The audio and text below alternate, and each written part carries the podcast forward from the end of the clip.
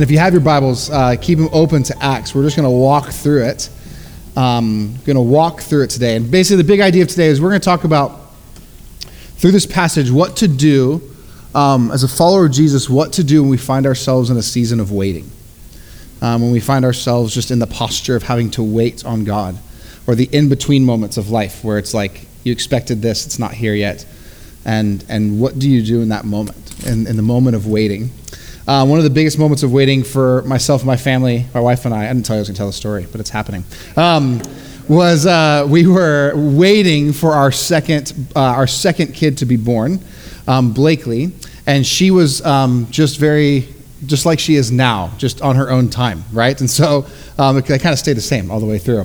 Um, our oldest son, Barrett, they, well, the doctors first, they tell you a due date, and I think they don't have any idea what they're talking about, right? They like, this is the date I'm going to give you, but, but like, but the odds of you getting that, like how many of you were actually born on your birthday? Do you have, does anybody know? Like I have one in the room. What you? Two. Look at the odds. All right, that's how it is.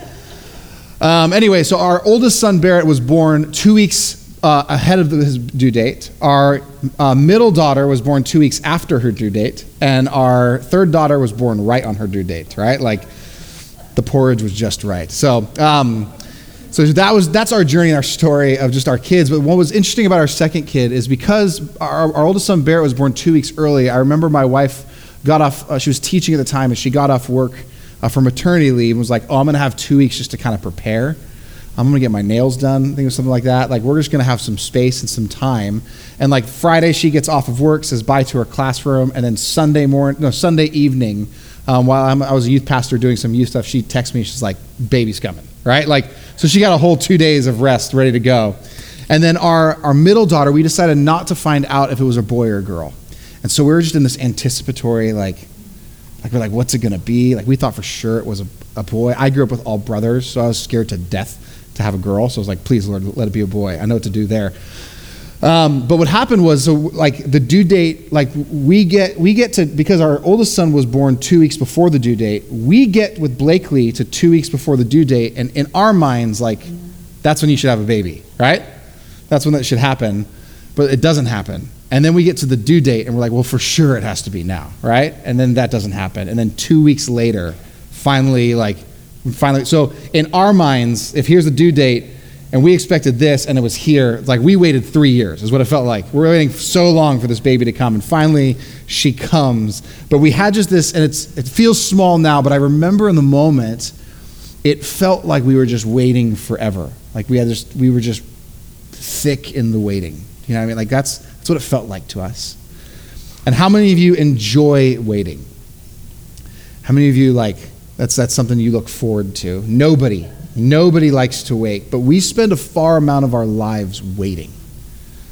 We spend a, a, fair amount of our lives waiting, don't we? We spend time waiting maybe for a response for a job offer, or that career to finally take off, or our business to become what we hoped it would be. We spend time waiting in line. We spend time waiting for a raise. Maybe some of you are like, you're waiting for a spouse still. We spend time waiting for a baby or a child. Maybe it's been years or waiting for a change that we've like hoped to see in a loved one for years. Like we spend a lot of our time waiting. I think it's safe to say that's something we've all experienced in here in one degree or another is that season of just liminal space, of in between. And if we think about it, waiting seems to kind of be baked into the plans and promises of God.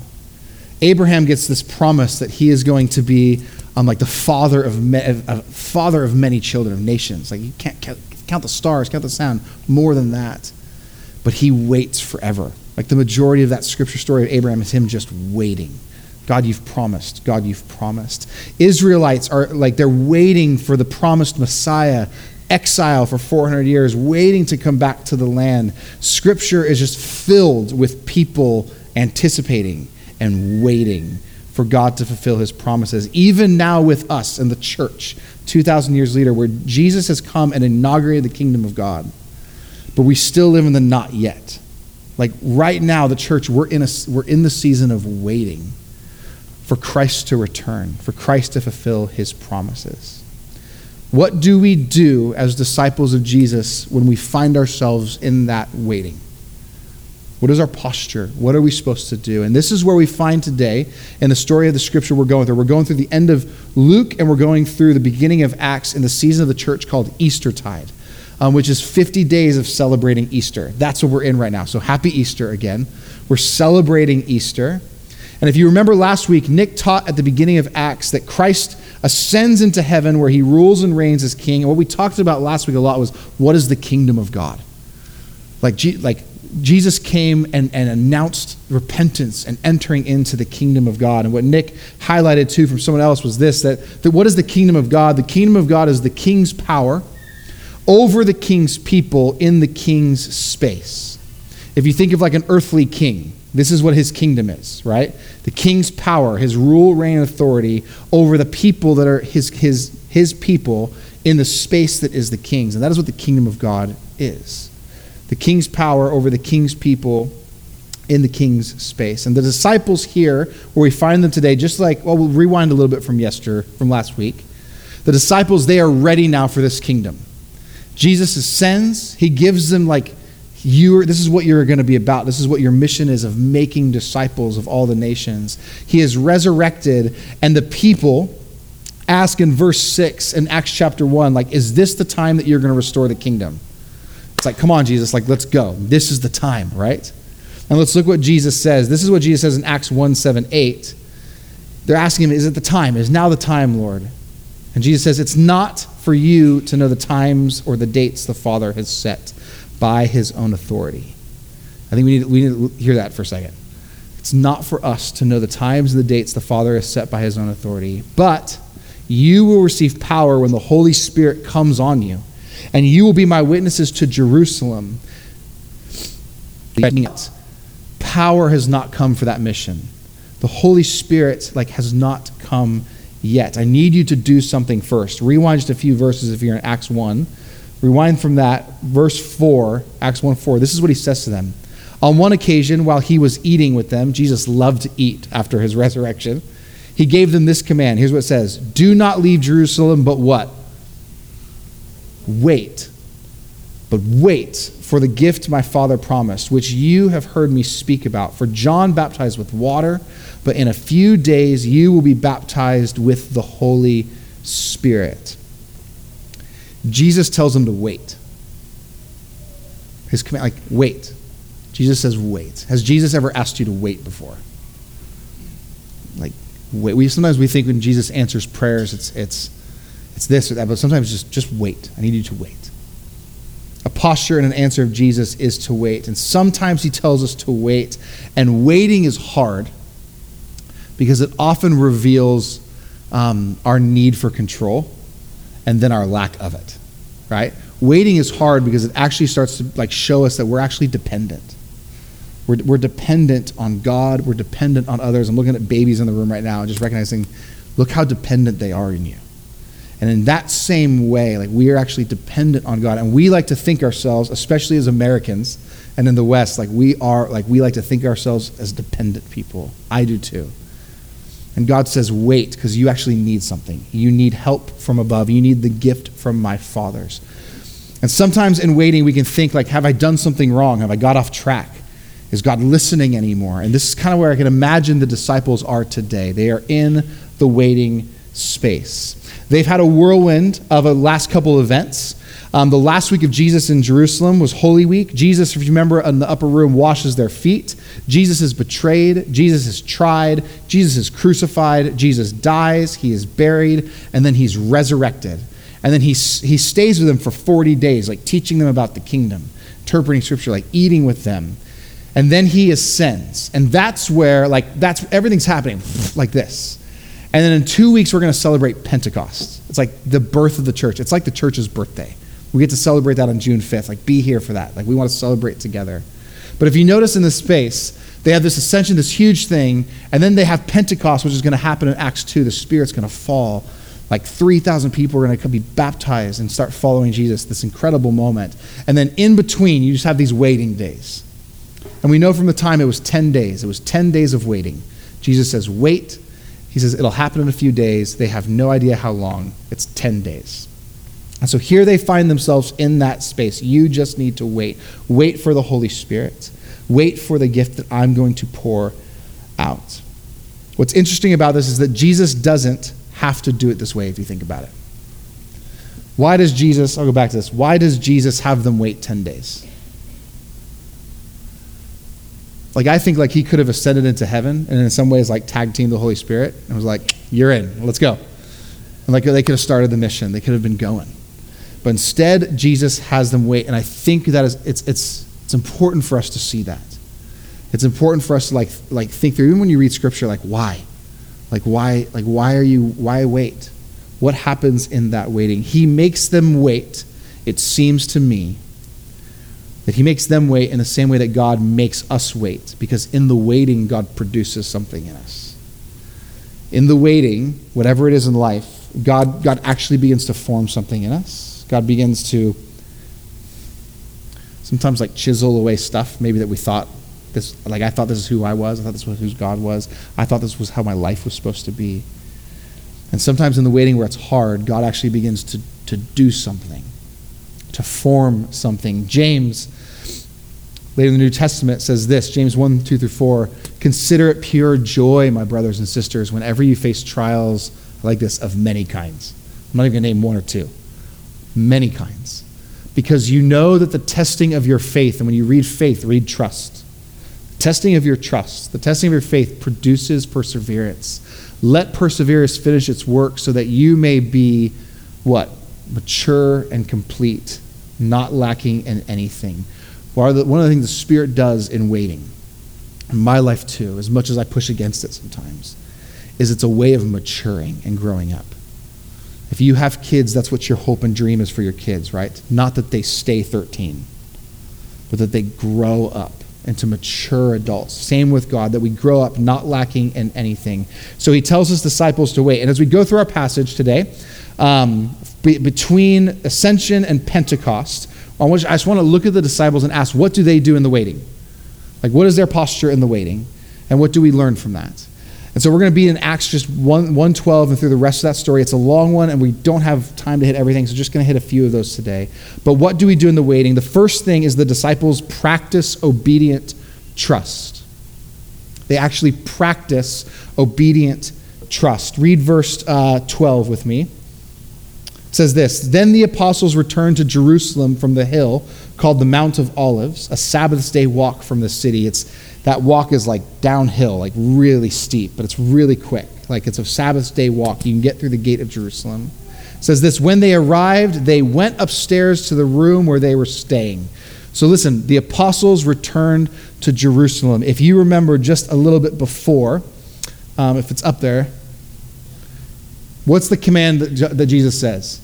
On one occasion, while they were eating with them, he gave them this command not a suggestion, not a maybe this, but a command. The command is do not leave Jerusalem, but wait. And then what we see in this passage is this the apostles returned to Jerusalem from the hill called Mount of Olives. We read in verse 4 that Jesus commands this, and what do they do? They do it. They return to Jerusalem, and listen, they didn't need to. In fact, like we can't think that that was a no-brainer obedient moment for them.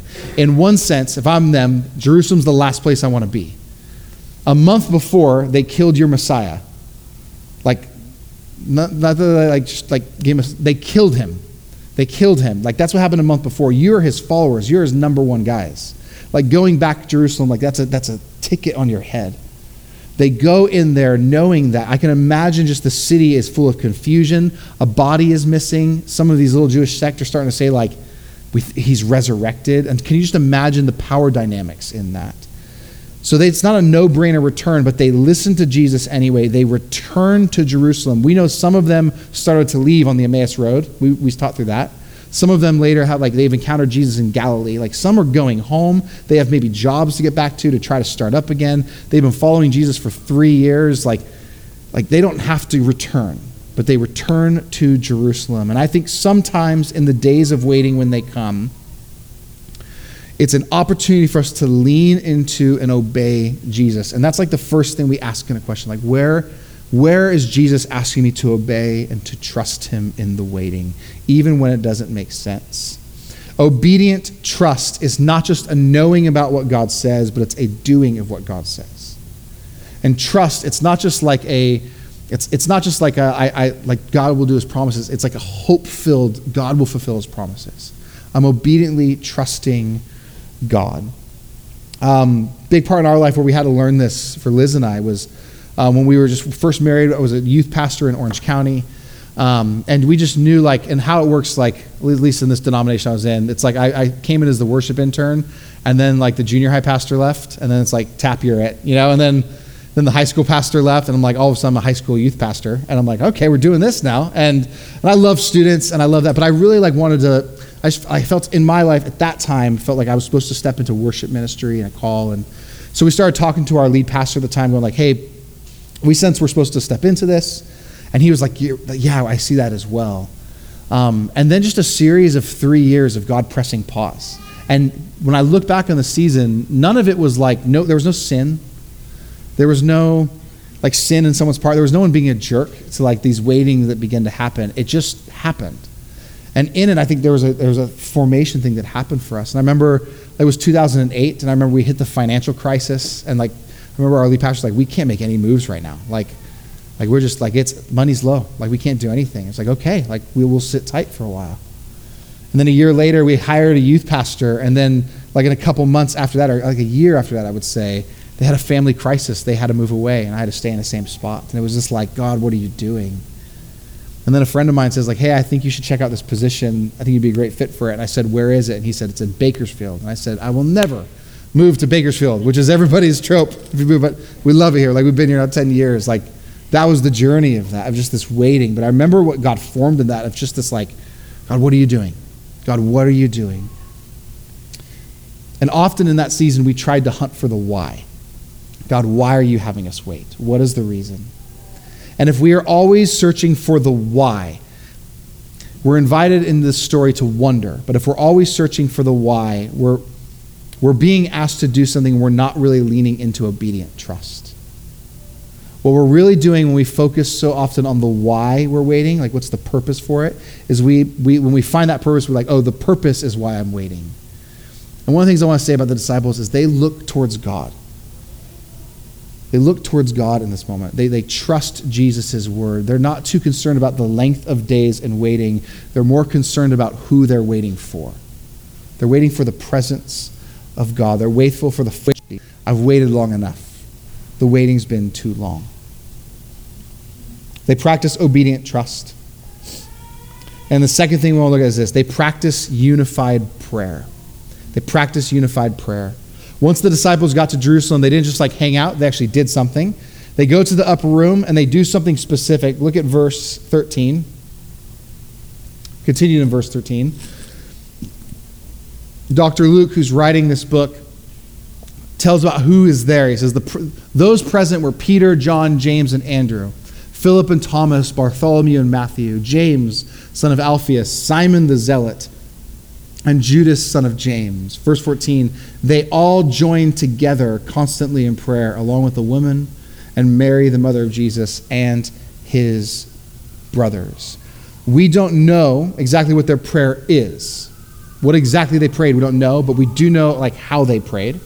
And how they prayed is they remembered Jesus' word. They like they remembered Jesus' word that said this in Luke 11 If you then, know, though you are evil, know how to give good gifts to your children, how much more will your Father in heaven give the Holy Spirit to those who ask? We assume they start praying that. We don't know exactly what, I can assume that, but we just know how they prayed. They prayed in unity, they prayed together. Luke gives us the apostles' list. He says they joined together. And at first, when we hear they joined together, we're like, yeah, they accepted the GroupMe invitation this was the time of the meeting. They came together, they did it. Congratulations, they accepted the request. But there's more happening here. That word joined together is a lot stronger than how we think joined. The NASB translated this way, and I like this. NASB says this they were of the same mind.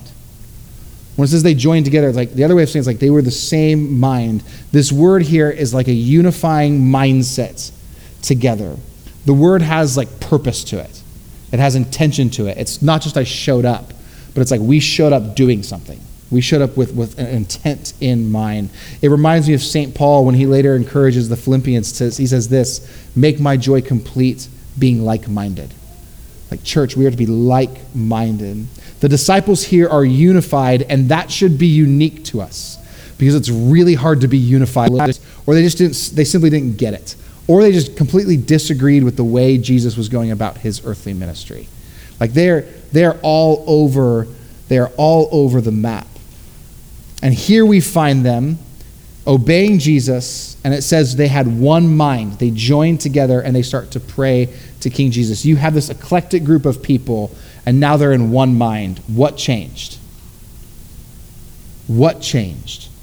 I'm always amazed at who Jesus has in his crew of disciples. Always amazed. You have people in this group that have deep ideological divides and they accompany Jesus as his disciples. Two of them mentioned in here. You have Matthew and Simon, who couldn't be more different than each other. Matthew, in his old work, was a well paid tax collector who colluded with the occupying Roman oppressive government that, the, that his Jewish peers despised. In fact, the Jews would hate him as a traitor more than they would the Romans. Like, we despise this guy. You have him in one side. You have Simon the Zealot named up here, who was a Jewish nationalist who strongly upheld Jewish traditions and cultures. He would have participated in plotting the overthrow of the Roman government. And so you have those two people. I mean, if you think right now that like our American um, life is just divided, like, like as, as, it can be, like the Bible's not foreign to that division. Does that make sense? Like it's not like a new thing we just figured out as people. We're like, oh man, we're actually divided on a lot of issues. No, that's how it works sometimes. And Jesus brings them together, brings them to the bread and cup, brings them under his kingship and his lordship. There's division here, but something's different. You have Matthew who colluded with the government and Simon who wanted to burn the government down. Along with those two people, it says here that the women were there, the Mary, mother of Jesus, as well as his brothers. This is the last time we hear of Jesus' mother in the New Testament, Mary. This is the last moment of that. After that, it goes silent. But you have her, and you have her, his brothers. And the, one of the last times we see Jesus' brothers is in Mark 3, where Mary and the brothers go to one of Jesus' teaching meetings, and they try to pull him out of the meeting. And the reason they do that is because they go like, he's out of his mind. Like, we don't, like he's gone mad, basically. They don't, he's claiming to be something he's not. His mother and his brothers do that. And here they are with a unified apostles, the mother, the, the women, the mother of Jesus, the brothers of Jesus, and what they're doing is they're listening to Jesus and obeying him. They're praying to God together. Like something's changed. What's changed? What's brought them together? What's brought them together was the encounter of the risen Jesus from the dead. Like, like this is like some like evidence of like something changed. Something powerful and impactful happened. His resurrection affirms who he said he was. He was the Messiah that they were anticipating and expecting. So this crew gathers together in obedient trust. They, pr- they, they're praying to the resurrected king as a primary marker of who they are, the king's people in the king's place. And it says this not only did they join together, but this they joined together doing something. They constantly in prayer. They joined together constantly in prayer, and they prayed constantly. The idea is not a flippant prayer, but a persistent and fervent, united prayer among them. It strikes me here that even though they had this promise that the Holy Spirit would come, they were still committed in the waiting to seeking God for that promise. Say again, they knew God's promises were to come. Jesus was going to be faithful. But what they didn't do is just put their hands in their pockets and be like, all right, we'll wait. I guess we'll just wait for it. But they do something. They begin to step into communion with God, to worship with God, into asking God. God is faithful in his promises, but we faithfully wait by joining in prayer into that. One of the things that just like has hit me in this is um, like if I like show me like my prayer life, show me my prayer life how I talk and commune with God.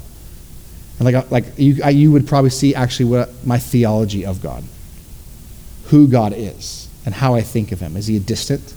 Is He near? Do I actually not have any say in, in the and what God does in the world. Like, show us your prayer life. I'll show you how you think about God in some ways, how you talk with Him. There's this deep communion with God together, unified, asking God, like, God, you promised. God, you promised. Sometimes Jesus allows us to wait to teach us how to pray alongside a community and not just to be dependent on us. They pray together. Maybe you are a family who waits for like the result of a biopsy. You're waiting for that. You're waiting for an unknown direction on a job, a married couple whose kids are kind of are turning away from faith in Jesus. A frustrated stage of life you find yourself in that's just grueling and unending. And in the waiting, we're actually beckoned by God to develop something. And that's a developing like a communion with Him. And actually pausing and listening. And pausing and seeking. In the waiting, we're invited into obedient trust. We're invited into continued prayer. Honestly, this prayer piece for me, as I was writing this, and uh, a few of us just got back from a little men's summit this weekend, and this was like the thing that my heart, that God was like there. Like that's what I like, Brandon. One of the things that I do is I, I think I, I obey and I trust. But I almost I do that. I go like, okay, well, God's just going to do it when God's going to do it, and I have no say in the matter. And something was like, oh no, Brandon, like you participate in this, like in communion and relationship and prayer. And so even for me, like this is like, oh, I'm, I'm not good at this. Like I'm not good at this. And this invitation and the waiting of God saying, like, come, like come into relationship with me is like, don't you know that if a father, an earthly father, the scripture says that's evil knows how to good, give good gifts, how much more does your Father in heaven give good gifts to those who ask, who gives the Spirit? Let's continue uh, through the passage. This is the part we don't get to hit a whole lot, but we need to read it still. It says this In those days, Peter stood up among the believers, a group numbering about 120. So we kind of have an idea of how many people were in this prayer gathering, right? 120. It's not just 10, it's not just five, it's a lot of people, 120 people. And said, Brothers and sisters, the scripture had to be fulfilled, in which the Holy Spirit spoke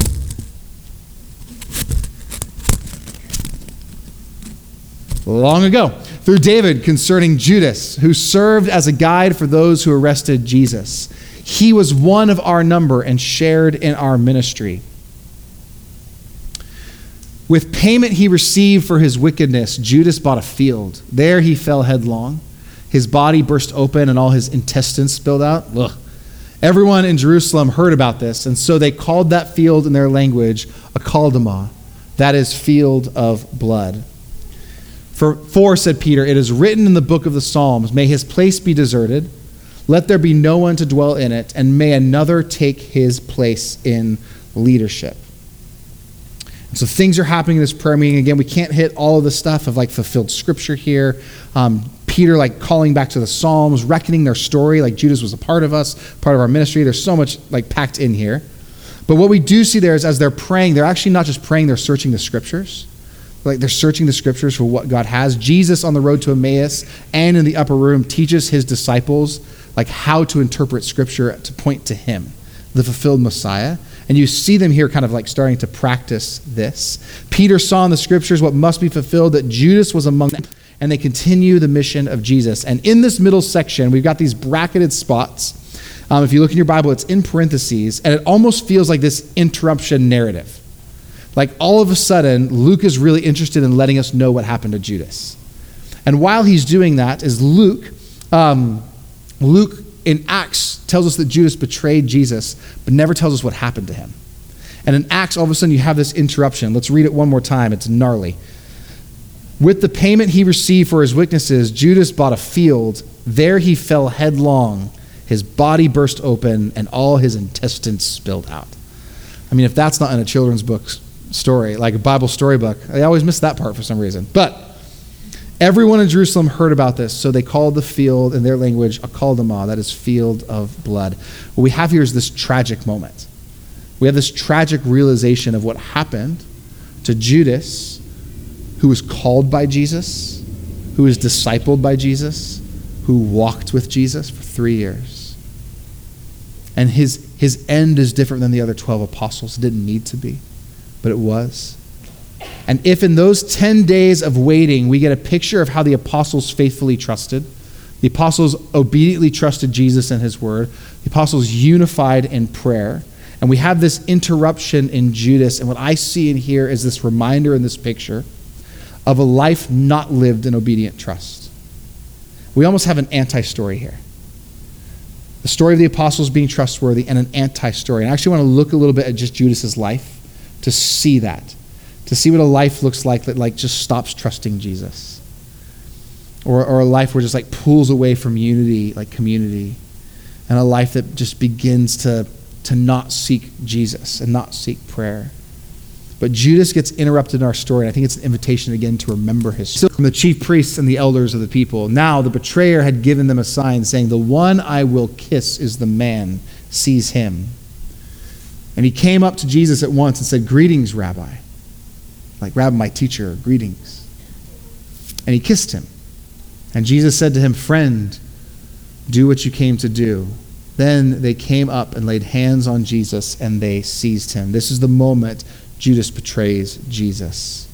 And the one thing we're never told in the Gospels, the one thing we're never given truly like a, a clear answer on, is why Judas betrayed Jesus. Why did he do it? We're never given a really clear answer on that. In fact, one scholar I read this week, and I like this, said that Judas's motives must always be a matter of speculation for us. It's like it's left open. Like, why? And I think the reason it's left open to speculation is actually it's an invitation from Scripture to kind of ask ourselves, like, examine our motivation of following Jesus or not following Jesus.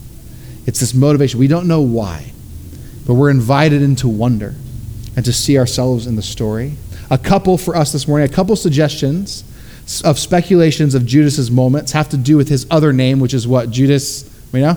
Iscariot, Judas Iscariot. Iscariot's a tricky word to nail down exactly what it means sometimes.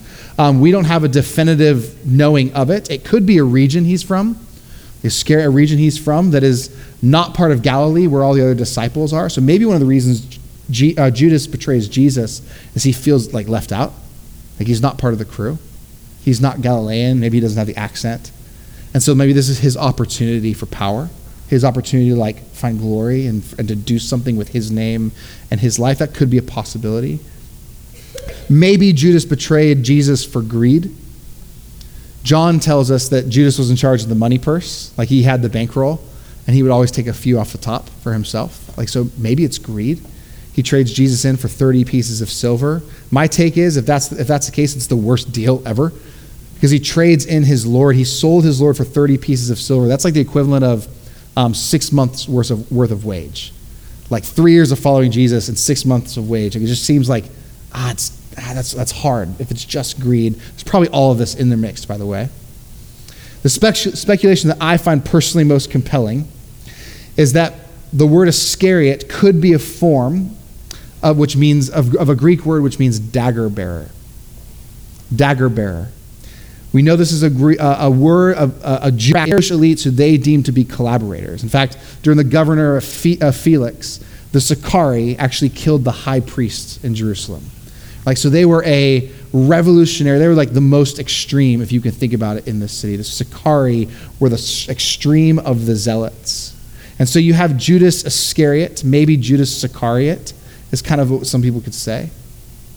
Some scholars think it's a valuable speculation. And so, did Judas belonged to the Sicarii before he became a follower of Jesus. We can't know for sure, but I always think it's interesting in the listing of the 12 disciples, Simon the Zealot and Judas Iscariot, at least in Matthew and Mark, they're always put together. It could be like a zealot and a Sicarii. Like we see just like these, these fractions again in the disciples. And why I think that's important is this. Why I think it's a, it's a I think it's, it's a good speculation is because I don't think it was likely that Judas ever meant for Jesus to die. That he ever meant for it to go that far, but instead betrayed him with the intention of forcing Jesus' hand. To force his hand to do something. Wanting Jesus, the Messiah, to be the Jesus, to be the Messiah that Judas expected him to be. that maybe if I put Jesus in the right situation, he would pick up the sword and get on with the Messiah program that we all know the Messiah should be doing. And that is now the overthrow of the Roman government. to force the kingdom of God back into Israel. And if that's so, Judas had this tragic experience of seeing his plan go desperately wrong. And in bitter remorse, he ends his life. Matthew recounts the end of this, and I always find this interesting. As Judas, as all this is happening, how does Judas respond? We know that Judas ends his life, but what are the things he does right before it? Matthew 27 3 says this Then Judas, his betrayer, saw that Jesus was condemned. What does he do? He, he changed his mind and brought back the 30 pieces of silver to the chief priests and elders. He brings it back. I changed my mind. I bring it back, saying, I've sinned. And by betraying innocent blood, and they said, What is this to us? See to it yourself. And throwing down the pieces of silver into the temple, he departed and he went and he hanged himself. Matthew and Luke and Acts, they have different accounts of Jesus's, uh, of Judas's death. Some try to harmonize them, some see him as more theological than that, but they're different accounts. But they still tell us the same interesting story here. This is tragic because Judas realized that what he participated in was not what he would hoped would happen. He changed his mind. I've sinned. I see Jesus is condemned. What have I done? Tragically, he ends his life. I often wonder, Peter here is reminding of Judas. Peter also betrayed Jesus. Peter also denied Jesus. And it's speculation, but I wonder like if Judas would have stayed around. Like, would he have experienced the grace of God? Like, I don't know. But like he end, it ends. You see, Judas, just like the rest of Israel, had been waiting, waiting for years remembering the last revolt with the Maccabees and going like, we want that again. They're waiting for Jesus to be this Messiah, to establish the kingdom of God, waiting for shalom, waiting for God to make things right. We're in the land you promised God, but it's not supposed to be like this. Like we're supposed to be in charge, not the not these pagans. God, what are you doing? Why this judgment still? Here they are. Where are you, God? It's this lament. It's in this waiting season.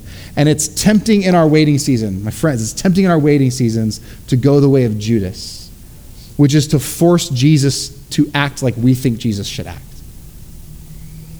To force Jesus to be who we think Jesus should be. And maybe part of Judas's betrayal of Jesus was his attempt to manipulate Jesus. His attempt to manipulate Jesus. Instead of obedient trust like we see the apostles take, sometimes we put ourselves in a posture where we get to force God to be the God we want and the timing that we want in the way that we want. And we can step into ways of manipulating that. Well, I'm just going to do this. And I'm just going to do this and just and, the, and say it's God that's doing it. Or just trust God to do this instead of actually obediently trusting in him. It's that invitation to us. Judas does not obediently trust, but instead, I think, tries to manipulate Jesus. Second, if the apostles obediently trusted and they gathered in unity prayer, Judas did not trust. Judas did not stay in unity and to not look and seek God. It says this in Luke's account of Judas. It says, Then Satan, this is at the upper room right before, um, right before the Passover. Then Satan entered Judas, called Iscariot, who was, who was of the number of the twelve, and he went away and conferred with the chief priests and the officers about how he might betray them. Notice in this that Judas went away. He actually missed the Passover. He missed it with Jesus in, in Luke's account. He went away from the disciples, from Jesus.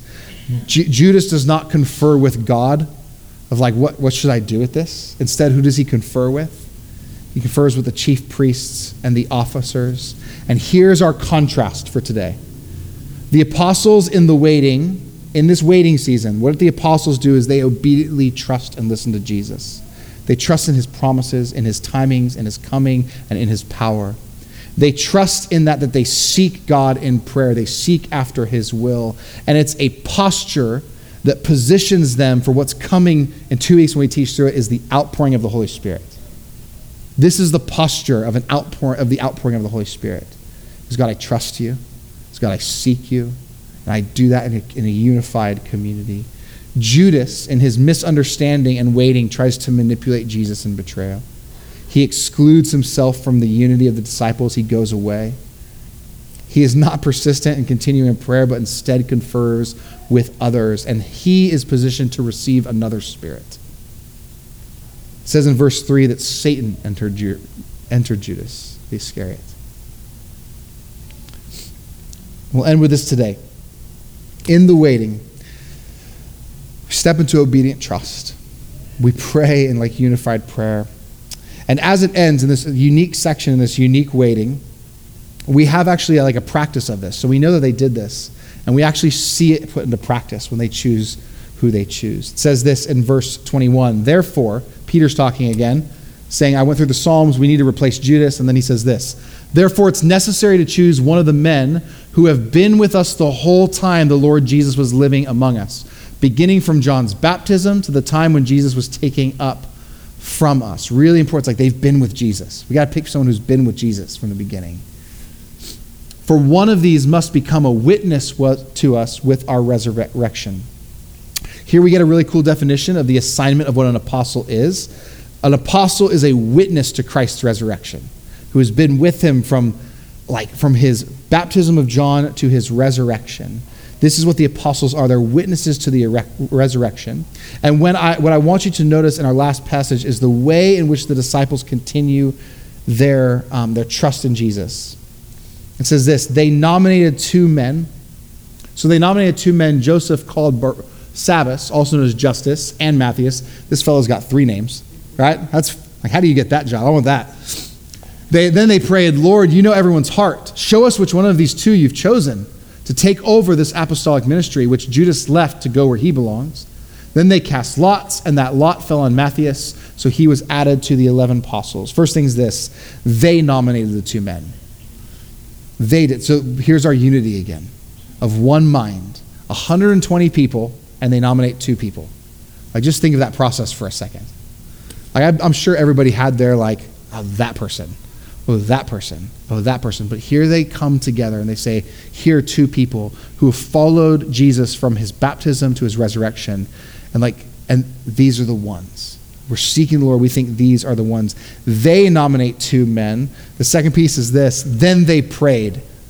They just continue in this. Do you see this? And unifying. And then we prayed. We nominated two men, but we didn't just go like, ah, we're going to choose one. They stopped. They sought the Lord. How do they pray? Lord, you know everyone's heart. I don't know your heart. You don't know mine. We all can mask and hide ourselves in different ways, right? We can. Like God knows the heart. Like God knows the heart. You know everyone's heart. Show us which one of these two you've chosen. Like show us which one they've chosen or you've chosen. Show us one you've chosen, God. They pray, they seek God, they ask God, God, would you show us? They don't just wait for it, they ask. And finally, this it says they cast lots, and the lot fell on Matthias. Now, this is really strange to us because, and I've always wrestled with this, like, you're telling me, you're telling me the apostles decided the last, like the next person's going to take it over by casting lots, by like rolling the dice. Like that's how they did it. Like this seems strange to us, especially in our Western mindset, because like we're like, nah, that's not how you do things, right? Let's buy a house. Uh, maybe uh, roll a dice. We'll figure it out where we're going to go. Like it's just, it's like it's not something we act or we do. And to our Western logical, practical ears, this just kind of seems silly. But a second, put yourself first century.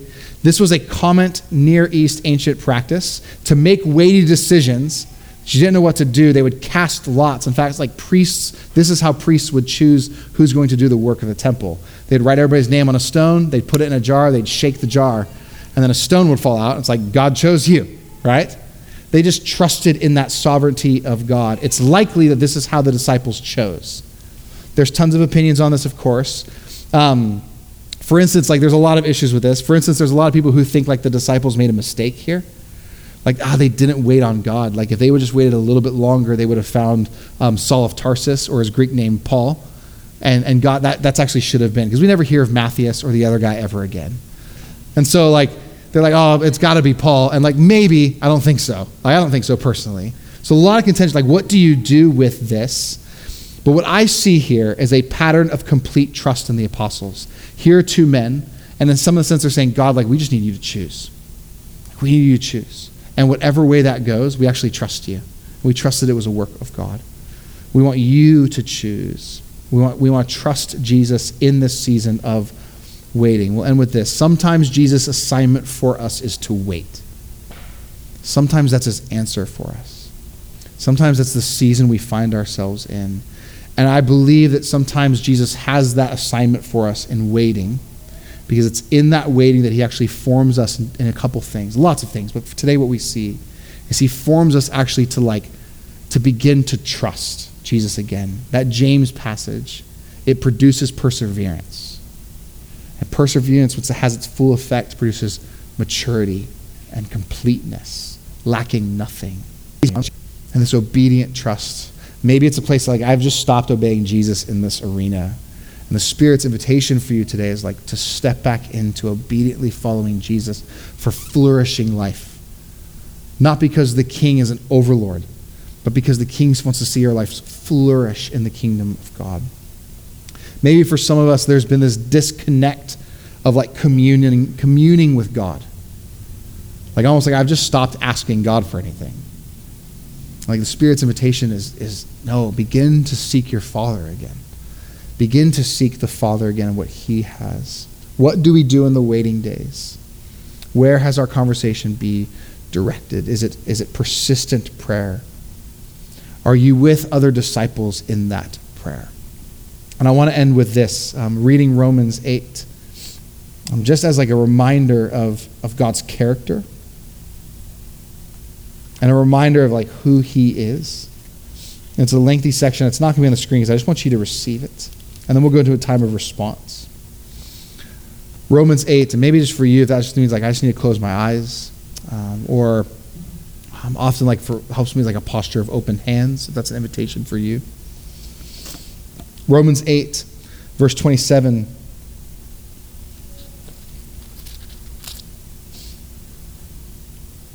says this In the same way, the Spirit helps us in our weakness. Sometimes we do not know what we ought to pray, but for the Spirit Himself intercedes for us through wordless groans. And He who searches our hearts knows the mind of the Spirit, because the Spirit intercedes for God's people in accordance with the will of God. And we know that all things God works out for the good of those who love Him, who have been called according to His purposes. For those God foreknew, He predestined to be conformed to the image of His Son so that he might be the firstborn among many brothers and sisters. And those he predestined, he also called. And those he called, he justified. Those he justified, he glorified. What then shall we say in response to these things? If God is for us, who can be against us? He who did not spare his own son, but gave him up for all, how will he not also, along with him, graciously give us all things? Who will bring any charge against those who God has chosen? It is God who justifies. Who then is the one who condemns? No one. Christ Jesus, who died, more than that, who was raised to life at the right hand of God and also intercedes for us. Christ intercedes on our behalf. Verse 35 We shall, sorry, 35. Who shall separate us from the love of Christ? Shall trouble or hardship or persecution or famine or nakedness or danger or sword? As it is written, For the sake we face death all day long, we are considered to be sheep to be slaughtered. Verse 17 No, in all things we are more than conquerors through him who loved us. For I am convinced that neither death, nor life, neither angels or demons, neither the present nor the future, nor any powers, neither height or depth or anything else in all creation will be able to separate us from the love of God that is Christ Jesus our Lord. So we're going to go into a time of communion and a time of prayer. Um, and what I'd like to do is we're going to dismiss you to grab the elements as we just do a few songs in the back of response. Um, and in this, like if you're in a season of waiting, I just we had the sense this morning too that like if you're in a season of waiting, you're like I just need prayer in this. Like I just I just need like pray with somebody. Like the apostles, they didn't just pray alone. Like dear Jesus, like they prayed with each other. And that should be like part of the life of the church. It shouldn't be odd. It shouldn't be weird. It should be like what we do. Like, would you pray with me in this? It's like, yes, the Spirit intercedes on our behalf. Jesus intercedes on our behalf. And often we experience that through each other interceding on each other's behalf. And so as we like respond and worship, there's gonna be people in the back just like willing to pray with you. Um, and so if that's like you and like the Spirit's problem, like I just need prayer in this. Like I would like to encourage you to listen to that prompting and to pray with others as we worship. But as we worship, um, as the bandage comes up and we, and we play, would you just miss to grab the elements? There's wine and there's grape juice, there's gluten free crackers.